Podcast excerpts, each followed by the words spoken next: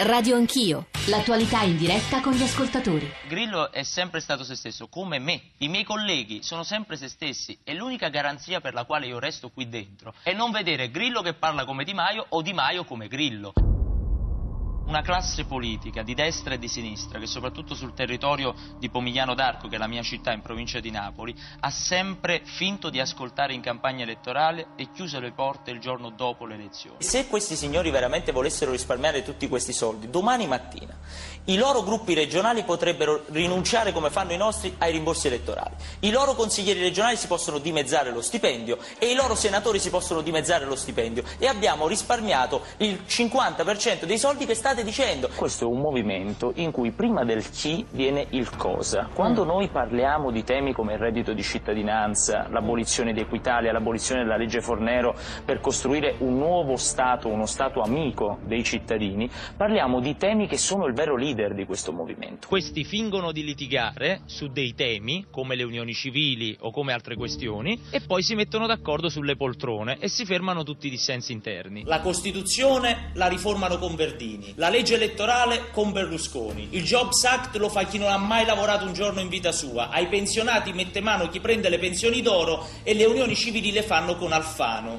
Aspettiamo la riforma della giustizia con Totorina e poi le abbiamo completate tutte probabilmente. La vostra non è incompetenza. Voi non siete incompetenti. Voi siete diabolici. Sono le 8.38, benvenuti all'ascolto di Radio Anch'io, buongiorno a Giorgio Zanchini. Il giorno dopo il voto sul DDL Cirinna, un voto che ha spaccato il Parlamento, provocato anche lacerazioni e uno scontro durissimo soprattutto tra il Partito Democratico e il Movimento 5 Stelle. Noi ospitiamo fino alle 9 e un quarto, speriamo fino alle 9.20, il vicepresidente della Camera, nonché membro del direttorio del Movimento 5 Stelle, una delle figure di primissimo piano del Movimento non ancora trentenne, giovanissimo, campano, come ha detto lui stesso nella nostra copertina, Luigi Di Maio per un confronto con voi ascoltatori. Onorevole Di Maio, buongiorno. benvenuto, buongiorno a lei. Buongiorno, buongiorno a voi tutti gli ascoltatori. I nostri riferimenti 335 699 2949 per i vostri sms, per i vostri whatsapp, inclusi i whatsapp audio, radio anch'io, chiocciolarai.it per i messaggi di posta elettronica e poi il nostro account su Twitter che è radio anch'io. Poi dalle 9 e un quarto, 9 e 20 ci occuperemo di una questione molto delicata, mm, come spesso ci accade di fare qui a Radio Anch'io, un bilanciamento tra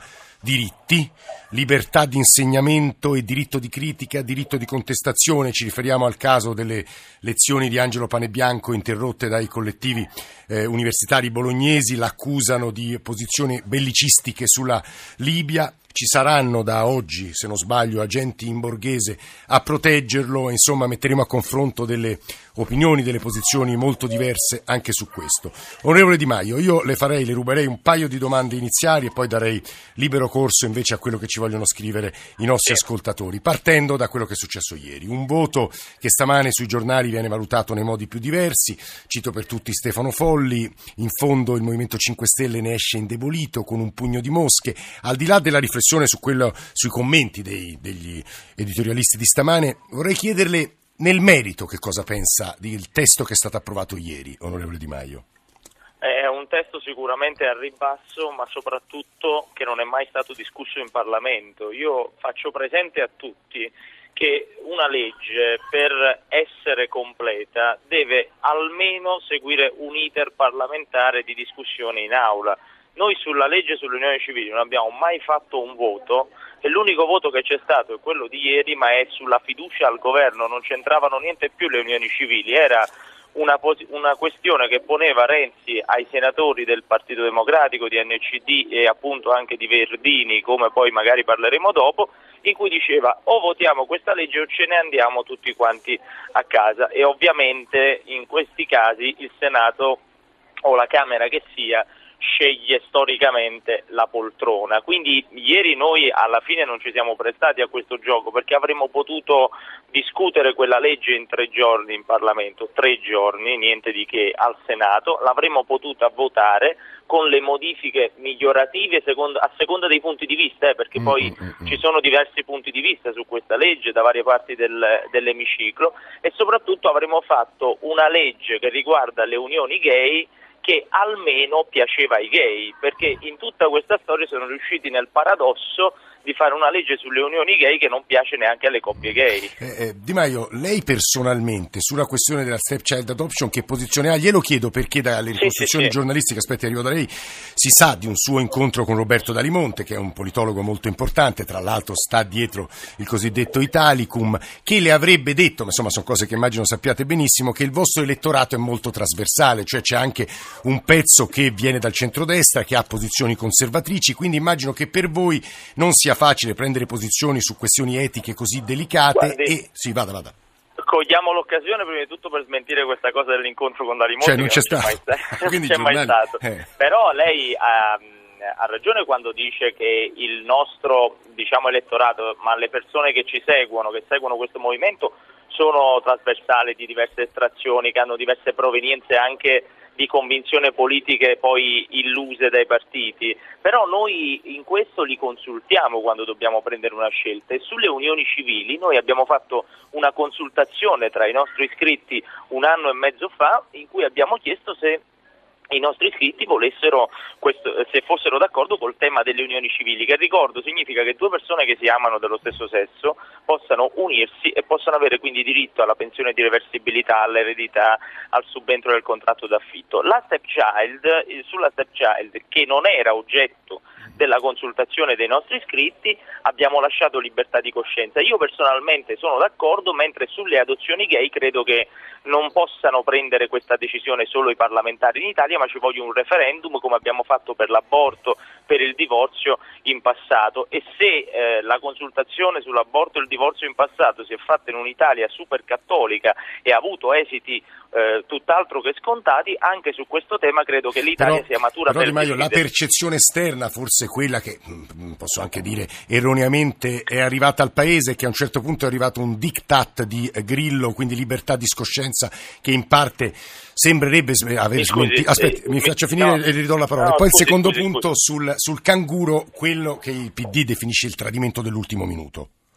Allora, io no, questa cosa del diktat non riesco a comprenderla semplicemente perché eh, come si fa a dire che è un diktat il dare libertà di coscienza, che significa dire ai senatori votate come pensate voi in coscienza. Sarebbe stato un diktat se avesse detto votate sì o votate no. Mentre sul canguro eh, io lo vorrei spiegare anche agli ascoltatori perché questo animale è stato poi canguro, utilizzato per, descri- per, descrivere uno strumento parlamentare che non esiste, perché io sono vicepresidente della Camera e le assicuro che nel regolamento del Senato non esiste da nessuna parte uno strumento che non consente a chi non è d'accordo di poter discutere in aula una legge, questo è il canguro, però lo dobbiamo dire, il Presidente del Senato Grasso è stato lui poi a dichiarare inammissibile questo strumento, quindi il PD scarica sull'opposizione una responsabilità che ha in capo a se stesso quello di aver cercato di aggirare le regole del Senato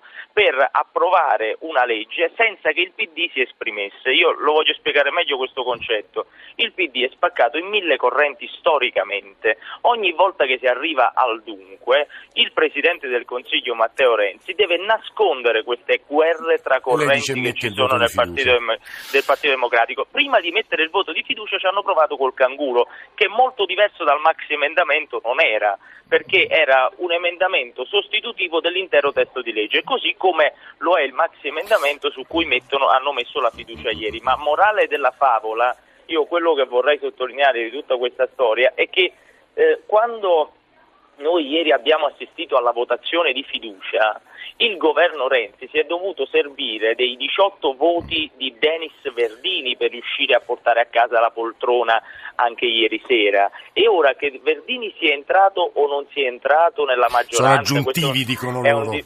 qualcuno diceva aggiuntivi in realtà senza i voti di Verdini non avrebbero mai raggiunto la maggioranza assoluta. Ciò significa che non hanno la maggioranza assoluta al Senato senza Verdini al di là di questo io mi chiedo e chiedo ai cittadini cosa ha avuto Verdini in cambio per riuscire ad, ad assicurare questo, questi questo voti? Questo lo, lo, vedremo. Allora io gli rivolgo Beh, un'ultima esatto. domanda e poi diamo la parola agli ascoltatori. Stamane su Repubblica l'avrà visto, c'è un j'accuse, viene definito così dal giornale stesso, di eh, Roberto Saviano. Campano come lei, se la prende un po' con tutti, con De Magistris, con la classe dirigente del Partito Democratico, ma a una domanda sul Movimento 5 Stelle risponde così. Il movimento che sul Sud poteva fare la differenza sconta un vizio di forma, essere sempre meno un partito e sempre più un'estensione tensione della volontà di Casaleggio. Così il codice d'onore, le multe e vedi quarto, eh, le espulsioni assumono un profilo pericoloso perché antidemocratico, quello della cessione di sovranità attraverso la negoziazione privata. Per logica dovrebbe essere, se vengo eletto, credo di poter amministrare secondo le specificità del territorio, ma nel movimento non è così perché basta invece prendere una decisione in disaccordo col direttorio per essere cacciato via. Mi domando se gli iscritti al movimento questa cosa l'abbiano compresa, se la ritengano giusta o la subiscano. La mia sensazione è che anche per loro la politica ormai sia solo comunicazione. È durissimo Casaviano.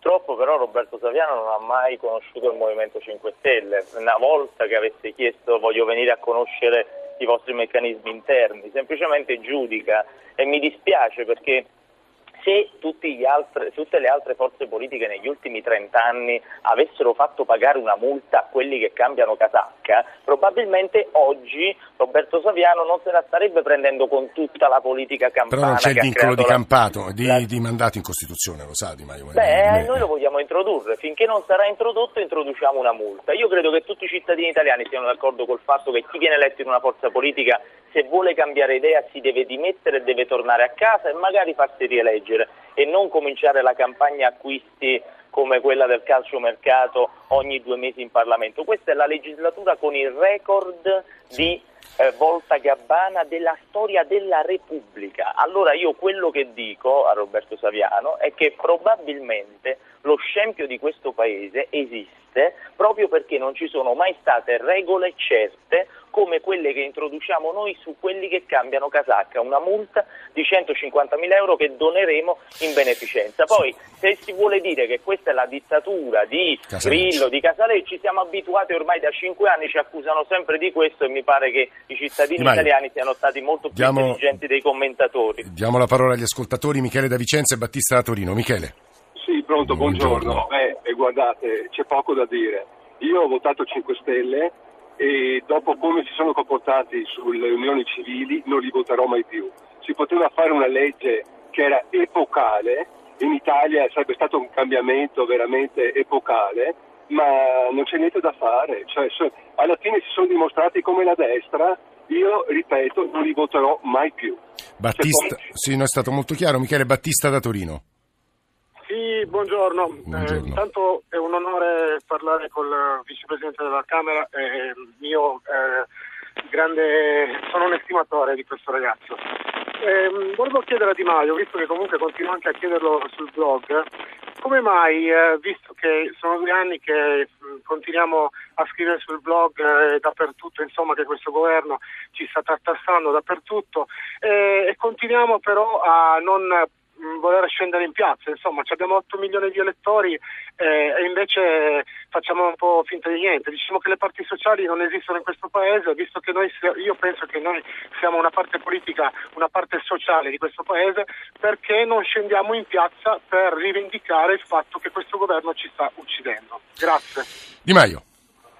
Io penso, per rispondere al primo intervento, eh, io non ho capito il Movimento 5 Stelle perché si sia comportato male sulle unioni civili. Sono due anni che diciamo che volevamo votarle, abbiamo spinto per votarle in Parlamento, quando siamo arrivati al momento di votarle Renzi prima ci ha provato col canguro, poi con la fiducia e quindi ha fatto in modo di andarsi a buttare tra le braccia di Alfano. Mi dispiace che ci siano vittime anche di molte Però quello che sostengono è che 20 minuti prima del voto sul canguro eh, in sostanza voi inve- avete detto no, eh, il canguro non lo votiamo e quindi... Certo, PD... ma, ma noi storicamente, io le chiedo eh, anche in occasioni passate, quando, Senato, quando, eravamo in Senato a votare per esempio le riforme costituzionali, quando mai abbiamo votato questo canguro? Probabilmente oggi ci sarebbero dei nostri elettori a dirci siete stati incoerenti perché avete appo- appoggiato una norma incostituzionale se avessimo votato il canguro.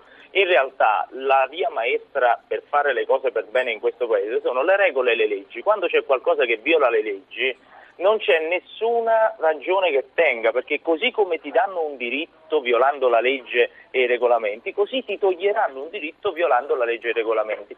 La legge alla fine adesso arriverà alla Camera e speriamo di poterla migliorare. Quindi, no, tra l'altro, quello che poi si è creato di disinformazione ancora più grande in questo periodo eh, si è fatto pensare che ieri si approvasse la legge e da oggi avessimo una legge sulle unioni civili. In realtà questa legge deve andare ancora alla Camera. Sì, dove però la maggioranza vedere, è più forte. E, no? e dobbiamo, vedere, sì, no, dobbiamo vedere ancora se ci saranno ulteriori modifiche e che e speriamo possano migliorare il testo. Al secondo so ascoltatore che... che... vi chiede perché non scendete in piazza gli 8 milioni Ma... che, con gli 8 milioni che vi hanno votato. Beh, mi sembra che siamo scesi in piazza più volte, la questione è questa, noi stiamo provando in questo momento a cambiare questo Paese portando secondo me, la parte con più entusiasmo di questo Paese è nelle istituzioni. Abbiamo invaso le istituzioni con persone che non avevano 30 anni in Parlamento, che non avevano il vitalizio, non avevano il doppio stipendio e tuttora si dimezzano lo stipendio e non prendono vitalizi e rispettano una regola dei due mandati. È chiaro che, le dico con molta franchezza, io non vedo l'ora di andare a votare perché con un governo che, visto che siamo in uh, tema di neologismi, in periodo di neologismi, con un, governa, con un, governo verbinoso come questo, non vedo nient'altro a proposito delle elezioni, di Maio, leggo due domande che arrivano. La prima, la prima, riguarda in realtà che posizione avete. Molti ascoltatori fanno questa domanda sulla legge Fornero, che avete intenzione di fare nei confronti della riforma Fornero. La seconda riguarda le elezioni amministrative, perché vengono citati vari casi, in particolare un paio di ascoltatori, quello che sta accadendo a Bagheria Ungheria, ma qualcun altro dice eh, vi sta, avete presentato dei candidati mh, con fonte diciamo, di scelta molto diversa, cioè in qualche caso non si è votato per niente, tipo Bologna in cui è stato indicato, eh, se non sbaglio, Massimo Bugani, il, eh, ma aspetti, ma aspetti Di Maio che le reggo un po' di casi sì, che vengono sì, indicati agli ascoltatori, prego. ci sono altre realtà locali a Salerno dove ci sono dei dissidi interni fortissimi e la stessa cosa credo che, che accada a Latina e poi soprattutto soprattutto l'accusa che viene mossa da Romeo, ad esempio, è che qualche volta scegliete dei candidati sulla base di 70-80 preferenze, cioè numeri troppo bassi, Di Maio. Partire da quest'ultima considerazione. Siamo un movimento che esiste da 5 anni, abbiamo 130.000 iscritti abilitati alla nostra piattaforma che decidono con una carta d'identità, registrandosi con la propria identità, su temi e su persone sono troppo pochi dal punto di vista delle iscrizioni. Io ricordo che comunque le persone per essere elette nelle istituzioni poi devono prendere centinaia di migliaia di voti o milioni di voti. Io sono stato messo in lista dai nostri attivisti attraverso una votazione democratica nel 2013 eh, tutti dicono ha preso 100, 200, 300 voti, in realtà poi abbiamo preso 9 milioni di voti alle politiche, quindi la legittimazione poi viene dall'elettorato. Per ritornare invece alle prime domande su eh, quello che è la legge Fornero, noi eh, in questi tre anni in Parlamento abbiamo provato almeno sette volte ad abolire la legge Fornero indicando anche delle coperture. Poi abbiamo iniziato, visto che questi signori la legge Fornero non la vogliono toccare, il Partito Democratico non la vuole toccare, abbiamo provato ad andare avanti per step. Quindi ci sono i lavoratori usuranti che non devono andare in pensione, a, i, lavori, i, i, lavoratori che fanno lavori usuranti non possono andare in pensione a 67 anni, un operaio edile sull'impalcatura a 40 gradi, a 40 metri d'altezza, non ci può stare a 66-65 anni, quindi deve andare in pensione prima e anche questo ce l'hanno bocciato, i lavoratori precoci 40 anni di contributi versati e non riesci ad andare in pensione. Anche su questo abbiamo bisogno di una norma che cerca di, di bypassare la Fornero. Eh, Però su questi temi qua le dico con molta franchezza, ci abbiamo provato, ma eh, ce l'hanno Essendo minoranza, speriamo, sì, speriamo sì. di poter essere maggioranza il prima possibile. C'è una WhatsApp audio con una domanda per lei, ovviamente. Buongiorno Ruggero, colgo l'occasione della presenza dell'onorevole Di Maio per eh, fare questa semplice domanda quando per cortesia riusciamo a mettere in piedi un qualcosa che riporti il falso in bilancio veramente un reato che viene perseguitato penalmente sia nell'amministrazione pubblica che in quella delle aziende private. Grazie. Luciano da Prato. Di Maio, il falso in bilancio in realtà è stato riformato.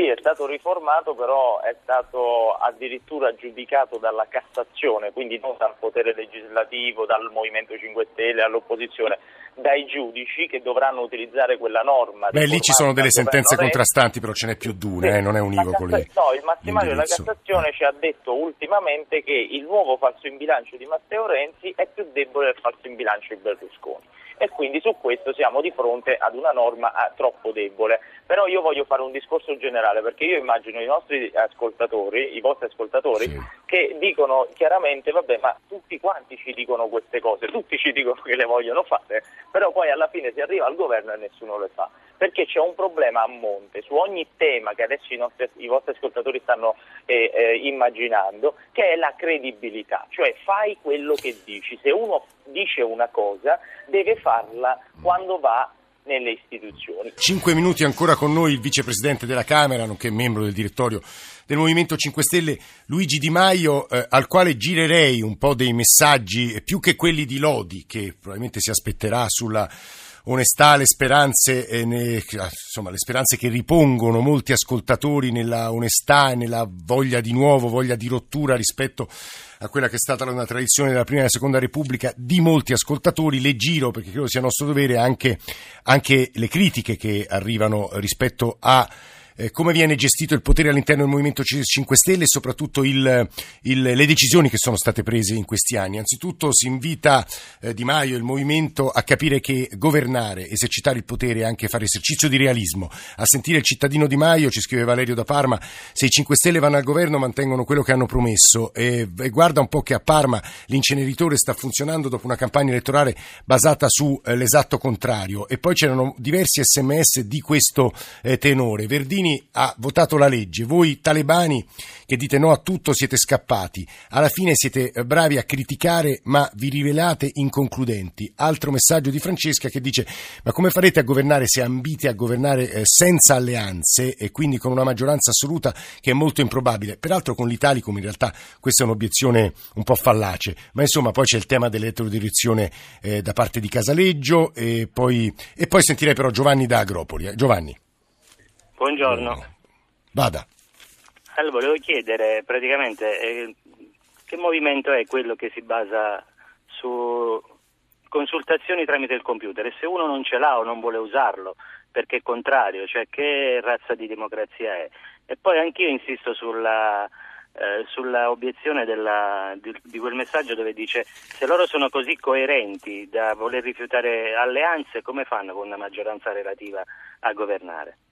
C'era un'altra, un'altra, ascoltatrice che diceva voi passate il tempo a criticare il Partito Democratico, ma lì almeno all'interno si discute, è una democrazia, la vostra è tutto tranne che una democrazia. Di Maio mi aiuterà a ricapitolare tutte le domande. Sì, no, beh, più o meno diciamo che partiamo, le critiche... Partiamo vabbè, da eh. quello sul concetto di democrazia, perché eh, io credo che il movimento sia iperdemocratico e lo dimostra il fatto che alle, a queste amministrative non c'è una sola città in cui si sia deciso allo stesso modo il candidato sindaco e i candidati nelle liste. E questo sconfessa anche la domanda sulla rete, perché in alcune città come Milano, Torino, Bologna abbiamo deciso in assemblee pubbliche chi ess- dovessero essere i candidati. A Roma, che era una città enorme con 230 candidati, abbiamo utilizzato internet, la rete, i candidati hanno dovuto caricare i curriculum vitae e siamo l'unica forza politica in Italia che utilizza uno strumento che rende più accessibili le consultazioni. Lo dico perché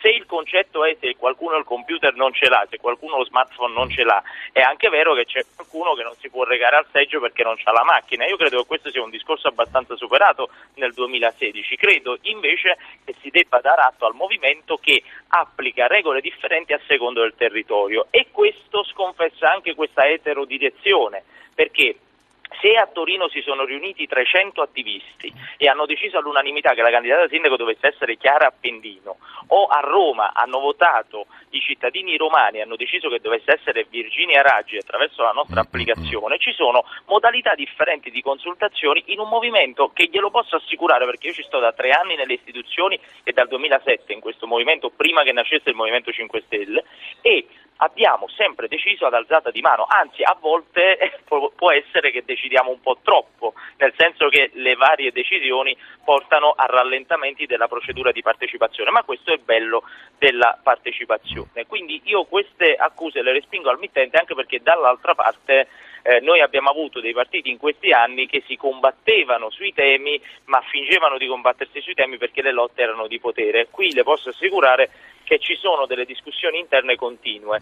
Detto questo, io credo che ieri sia sbagliato dire che Verdini ha votato la legge perché ieri Verdini ha votato la fiducia e questa è eterodirezione di Matteo Renzi che invece di lasciare ai suoi senatori la possibilità di votare la legge sulle unioni civili e gli emendamenti alla legge... Beh, i verdiniani avevano qualcuno... detto che comunque la legge la condividevano, già no, no, le, le, spiego, le, spiego, eh. le spiego, votarla in Senato, la legge sulle unioni civili, avrebbe significato che se un senatore non era d'accordo con un senatore del PD, non sì. era d'accordo con l'obbligo di fedeltà nelle unioni civili, poteva votare contro. Altri senatori del PD avevano detto sì, che sì, erano d'accordo con l'obbligo di fedeltà. Questa cosa Renzi l'ha impedita antidemocraticamente ponendo la questione di fiducia e dicendo qui le leggi sull'unione civile, la legge sull'unione civile non c'entra niente più. O mi votate la fiducia o ve ne andate tutti a casa e poi la decisione è atavicamente nota in Italia tra i parlamentari. Chi ho dimenticato? Eh, no, Di Maio, le aggiungo io una domanda e credo sia molto importante anche perché stamane ai nostri microfoni eh, Paolo Gentiloni, Ministro degli Esteri, a Voci del Mattino, ha ribadito la posizione della Ministra Pinotti sulla Libia. Lo dico perché noi tra poco parleremo del caso Pane Bianco che ha la Libia al centro sì. anche delle polemiche.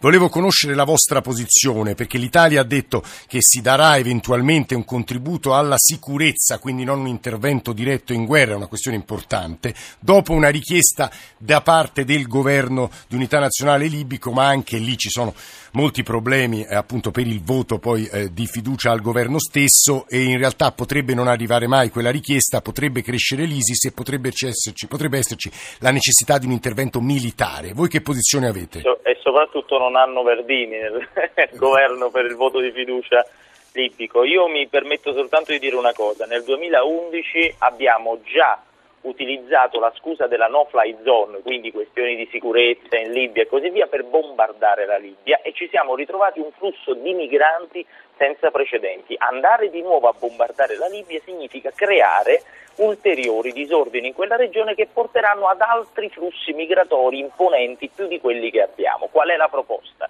La Libia è un eh, insieme di tribù, non ho nessun problema a dirlo, ma nel senso non dispregiativo del termine, ma per la sua ehm, composizione dal punto di vista sociale. In realtà la Libia è fatta da diverse aree che se non riescono a coesistere, allora smembriamole anche, facciamo di, facciamola diventare due, tre stati differenti. Però un pezzo di Partito Democratico ha la stessa idea di Maio, lei lo sa. Sì, però intanto stanno, autorizz- stanno, per autorizzare i droni per andare a bombardare la Libia, ma lei mi dice come si porta la pace con delle bombe. Poi la storia dovrebbe averci insegnato qualcosa. Siamo in Afghanistan da oltre un decennio e ci siamo ritrovati solo soldati morti e un sacco di spese militari. Spendiamo un milione di euro al giorno ogni anno. Però in Libano portiamo la pace, Di Maio. e infatti quello è un contingente di pace. Noi non siamo mai andati a bombardare. Lì abbiamo una delle missioni all'estero fiore all'occhiello mondiale con i nostri soldati italiani che fanno da peacekeeping, che è un'altra cosa rispetto a, sganciare bombe con dei droni sulla Libia. Sono due cose completamente differenti. No, in realtà il permesso che abbiamo dato agli americani, vicepresidente lo sa meglio di me, per ora è soltanto per droni di osservazione, quindi non sono droni sì, difensivi. Sono... Ma lei è una persona molto intelligente sì, e so che, so che, so che sì, conosce so. la storia. C'è l'ambiguità, c'è l'ambiguità del, del, sa come si comincia in queste cose. Vicepresidente Luigi Di Maio, grazie per essere stato grazie con noi. Lei, noi abbiamo